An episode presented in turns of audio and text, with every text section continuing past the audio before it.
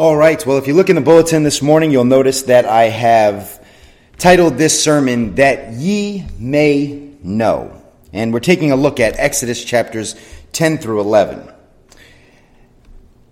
And what we've been doing here is we've been going through this season of fire. We've been calling our study through the book of Exodus and also this summer season that we're experiencing going back to June through July ultimately ending in August. We're calling it the season of fire. And the reason being is that fire is a metaphor, if you will, uh, used throughout the Bible to depict God's judgment, to depict love, and to depict passion.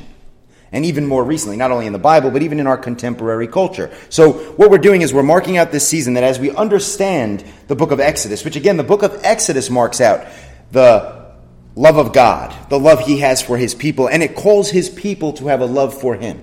It marks out God's passion to redeem his people, and it calls his people to have a passion for him. And it marks out God's judgments so that his people would understand his judgments and therefore live in the reality of those judgments, live in an understanding of those judgments, which essentially we call the knowledge of God. So, what we're doing is in this season of fire is we're not only marking out the Exodus story as is being told here in the book of Exodus, we're also seeing the correlation between that and the book of Revelation. And then we're also seeing how it applies to our lives. And what I've called this is the three Exoduses. Again, you have the first Exodus, which is Israel coming out of Egypt, as we're noting here in the book of Egypt, being led by Moses and Aaron.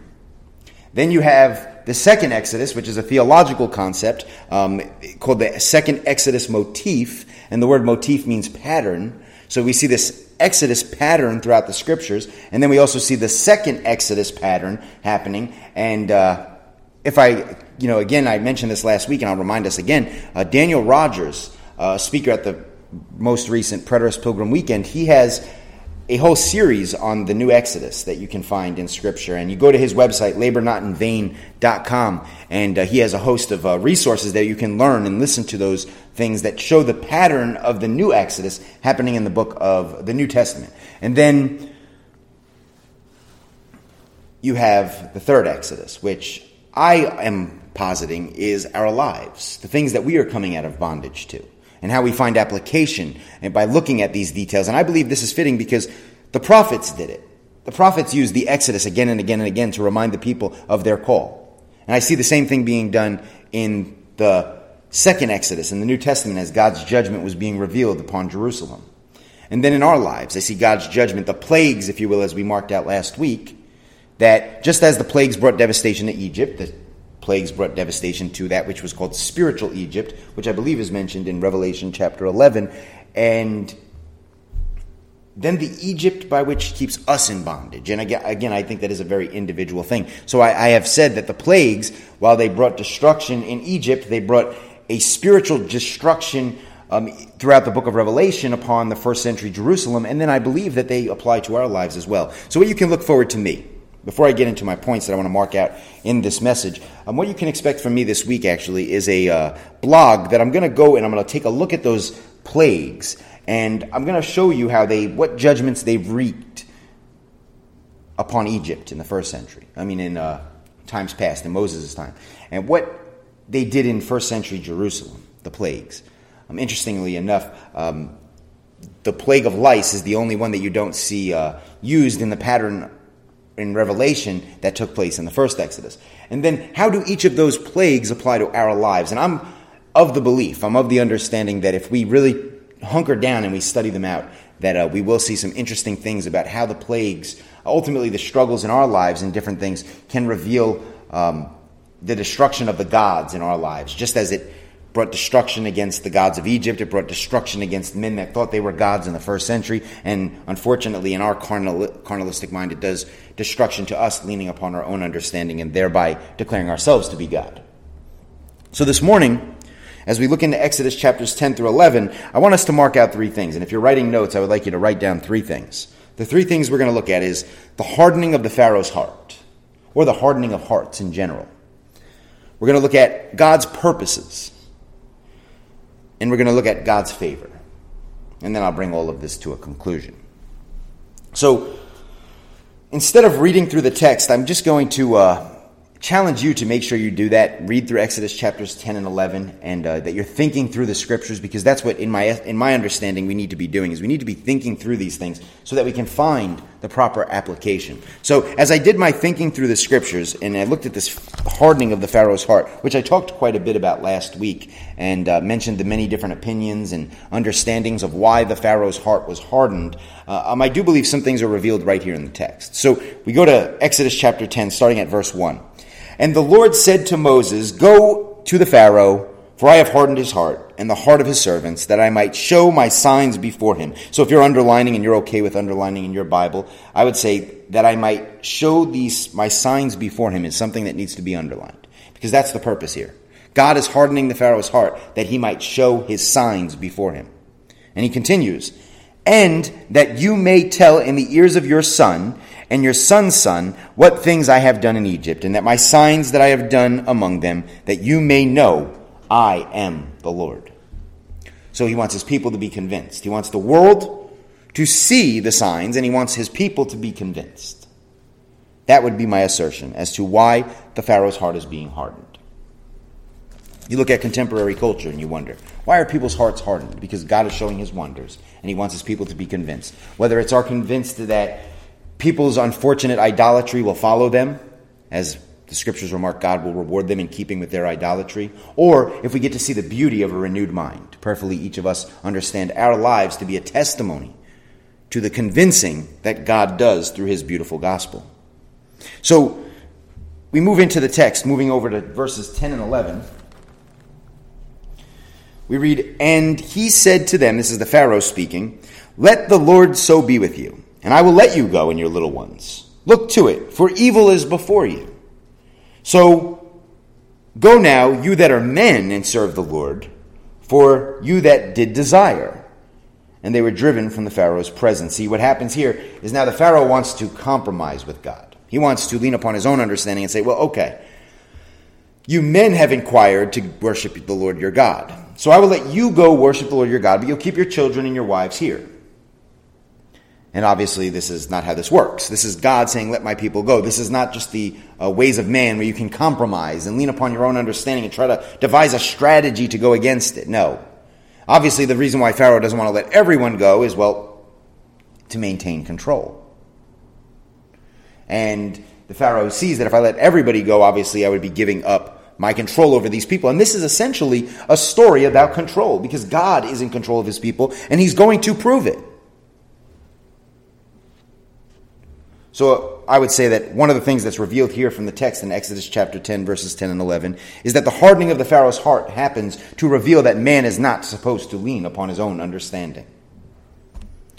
Moving into verse 20 of chapter 10.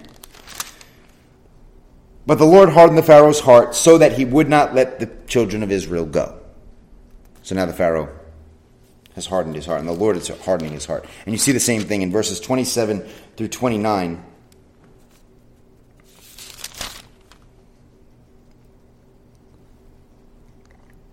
But the Lord hardened Pharaoh's heart that he would not let them go. And the Pharaoh said to him, Get away from me, take heed to yourself, see my face no more. For in that day you see my face, you shall surely die. And Moses said, You have spoken. I will see your face again no more. And I wrote in my Bible, Kick the you know, dust off your feet there's sometimes the reason why God hardens people's hearts is He wants His people to know that, you know, you said it, you did it, time to go. You, you declared my work, you declared my judgment so that the world may see, but now it's time to move on. Kick the dust off your feet and let's go. And then we move into Revelation, uh, Exodus chapter 11, uh, taking a look here at verse 9. And the Lord said to Moses, Pharaoh shall not listen to you. That Again, this is another one of those things you want to start underlining. Uh, Exodus chapter 11, verse 9. That my wonders may be multiplied in the land of Egypt. So the reason why the Pharaoh's heart was hardened was that God's wonders might be multiplied. God is giving himself, as the sovereign God over this situation, he's giving himself the space to do so. He's hardening the Pharaoh's heart because we're going to talk about this here in a moment. We're going to talk about godly repentance. We're going to talk about, see, God did not want Moses, um, I'm sorry, God did not want the Pharaoh to make a decision based upon his circumstances. That's not what God wants from people. God wants a godly sincerity in our decision making, especially in our repentance. And I'm going to prove that to you as we go through this message. So, a major aspect of God hardening the Pharaoh's heart is that he knew that his heart wasn't really in the repenting. So the Lord hardens his heart even further. Again, beyond reason, as I had mentioned uh, last week, that, you know, me, I'm a, if you ask me my, what my fears are or what bothers me, you know, it's not bugs, it's not frogs coming out of the water, it's not the river turning into blood, it's not all the things, the plagues that you see listed there, although I've never been in a place that was overtaken by locusts. Um, the thing I do know that bothers me is rashes. And then when I get to the text in Exodus and it talks about uh, these magicians were overtaken by boils on their skin, that leads me to a point of saying, you know, that's where I would have relented and repented and said, okay, you can go, get out of my land. But the Pharaoh is so obstinate, his heart is hardened even then, so that him, these men, everybody in Egypt is falling in pain due to the sores, and they're looking at Israel, and Israel is not being affected by the boils. That really does take the hardening of the Lord, at least in my estimation. So that leads me into my next thing. Number two here is we're talking about God's purposes. What can we discern about God's purposes as we read through Exodus chapters 10 and 11? Well, the first one comes right from those two verses we already made mention of, Exodus chapter 10, verses 1 through 2. And it says that God would show his signs and that his people would be convinced that he is the Lord so that they would tell generation after generation. You go over to Exodus chapter 11, verse 6. Well, I'm sorry, verse 7. And this text gives us the main detail of God's purposes. And it says this But against any of the children of Israel shall not a dog move his tongue, against man or beast, that you may know how the Lord has put a difference between the Egyptians and Israel, that you may know that the Lord has put a difference between the Egyptians and Israel. That's God's purpose. You see, the Lord sets his people aside. You read the prophets, you read Haggai chapter 2, verses 1 through 9, you read Isaiah chapter 64, verse 2, and you learn about the judgment of God and the purpose of the judgments of God well, let's take a look. Isaiah chapter 64, verse 2 is one of our texts.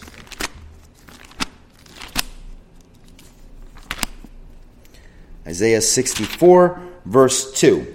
And when the melting fire burns, the fire causes the water to boil, to make your name known to your adversaries, that the nations may tremble at your presence. So again, you see, uh, the goal of his wonders is that they may be multiplied and that the nations would tremble at the knowledge of God being made known, the manifestation of the wisdom of God. In Haggai chapter 2, it's one of those tricky books there that's nestled in between uh, Zephaniah and Zechariah. Haggai chapter 2, verses 1 through 9 we read, In the seventh month and in the twentieth day of the month came the word of the Lord by the prophet Haggai, saying, Speak now to Zerubbabel the son of Shealtiel, the governor of Judah, and to Joshua the son of Josedech, the high priest, and to the residue of the people, saying, Who is among you that had saw this house in her first glory? And how do you see it now? Is it not in your eyes in comparison to nothing? Yet, be strong, O Zerubbabel. Look at the devastation, Zerubbabel, but be strong. Be strong, Joshua, son of Josedech, the high priest, and be strong, all the people of the land, says the Lord. Notice why he wants them to be strong. I am with you, says the Lord of hosts, according to the word that I covenanted with you when you came out of Egypt, so that my spirit remains among you. Fear not. You see, God's purpose, again, is to have the nations tremble at his word. Have the nations observe his beautiful statutes, as we see there in Deuteronomy chapter, either chapter 4 or 6, or both. uh, um, God wants the nations to see his truth through his people. And the way he does that is by setting a difference between his people, being present with his people, and covenanting with them and giving them the promise that I am with you, you have no worries. I want to convince you I am the Lord and I will keep you. You know, a text that we should be thinking about when we're talking about all of this is Romans chapter 8. Romans chapter 8 should be our cross reference of Exodus chapter 11, verse 7. For all things work to the good of those that love God. So, what is God's purpose? To convince us of that. When He is present, all things work to the good of those that love God. Even when we're experiencing plagues in our midst. You see it in the first Exodus, you see it in the second Exodus, and I imagine you see it in your own life. That He is present with us through the struggles. The struggles are there to convince us of the reality that if we are with Him, we can have peace. We see that also continuing in Haggai, verse 6, chapter 2, verse 6. For thus says the Lord of hosts, Yet once again it is a little while, and I will shake the heavens and the earth and the sea and the dry land, and I will shake all nations, and the desire of all nations shall come, and I will fill this house with glory, says the Lord of hosts. The silver is mine, the gold is mine, said the Lord of hosts. The glory of this house shall be greater than its former glory, says the Lord of hosts. And in this place I will give peace says the Lord of hosts. Again, what is God doing? He's convincing his people of that where his presence is, there is peace, security, and everything that we need at the destruction and the demolishing of the strongholds that keep us away from seeing that. That's God's purposes. So, I believe we've already answered, but let's take a look at this third one. Where's God's favor? How do we find God's favor? Going back to Exodus chapter 11, Exodus chapter 11, verse 3.